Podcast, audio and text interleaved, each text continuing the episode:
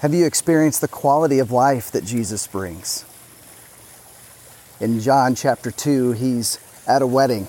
I'm here at the Hummingbird House in South Austin where my cousin got married as well as I've officiated some weddings here and a wedding's a great place to do the first miraculous sign. The previous chapter, Jesus had mentioned to Nathanael that he would see heaven open up.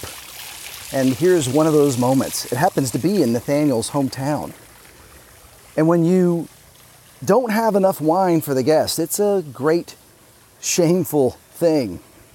So it's unsure why Mary would think Jesus could do something about it, but it's not a rude conversation. He's just curious. Why would you ask me?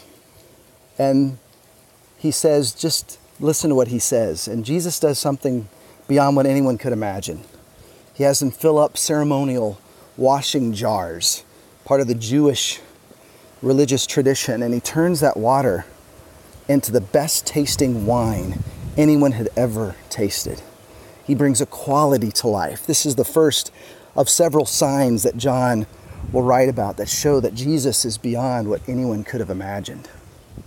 Jesus then goes to the temple and says that he is a new temple that will be torn down and rebuilt in three days.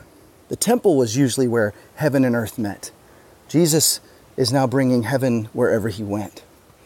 And Jesus got rid of the corruption in the temple courts because it was getting in the way of people experiencing God. More than likely, he did this at the beginning of his ministry, but also at the end of his ministry, as shown in the other Gospels. Because to Jesus, it wasn't about religious ritual, it was about relationship, it was about love.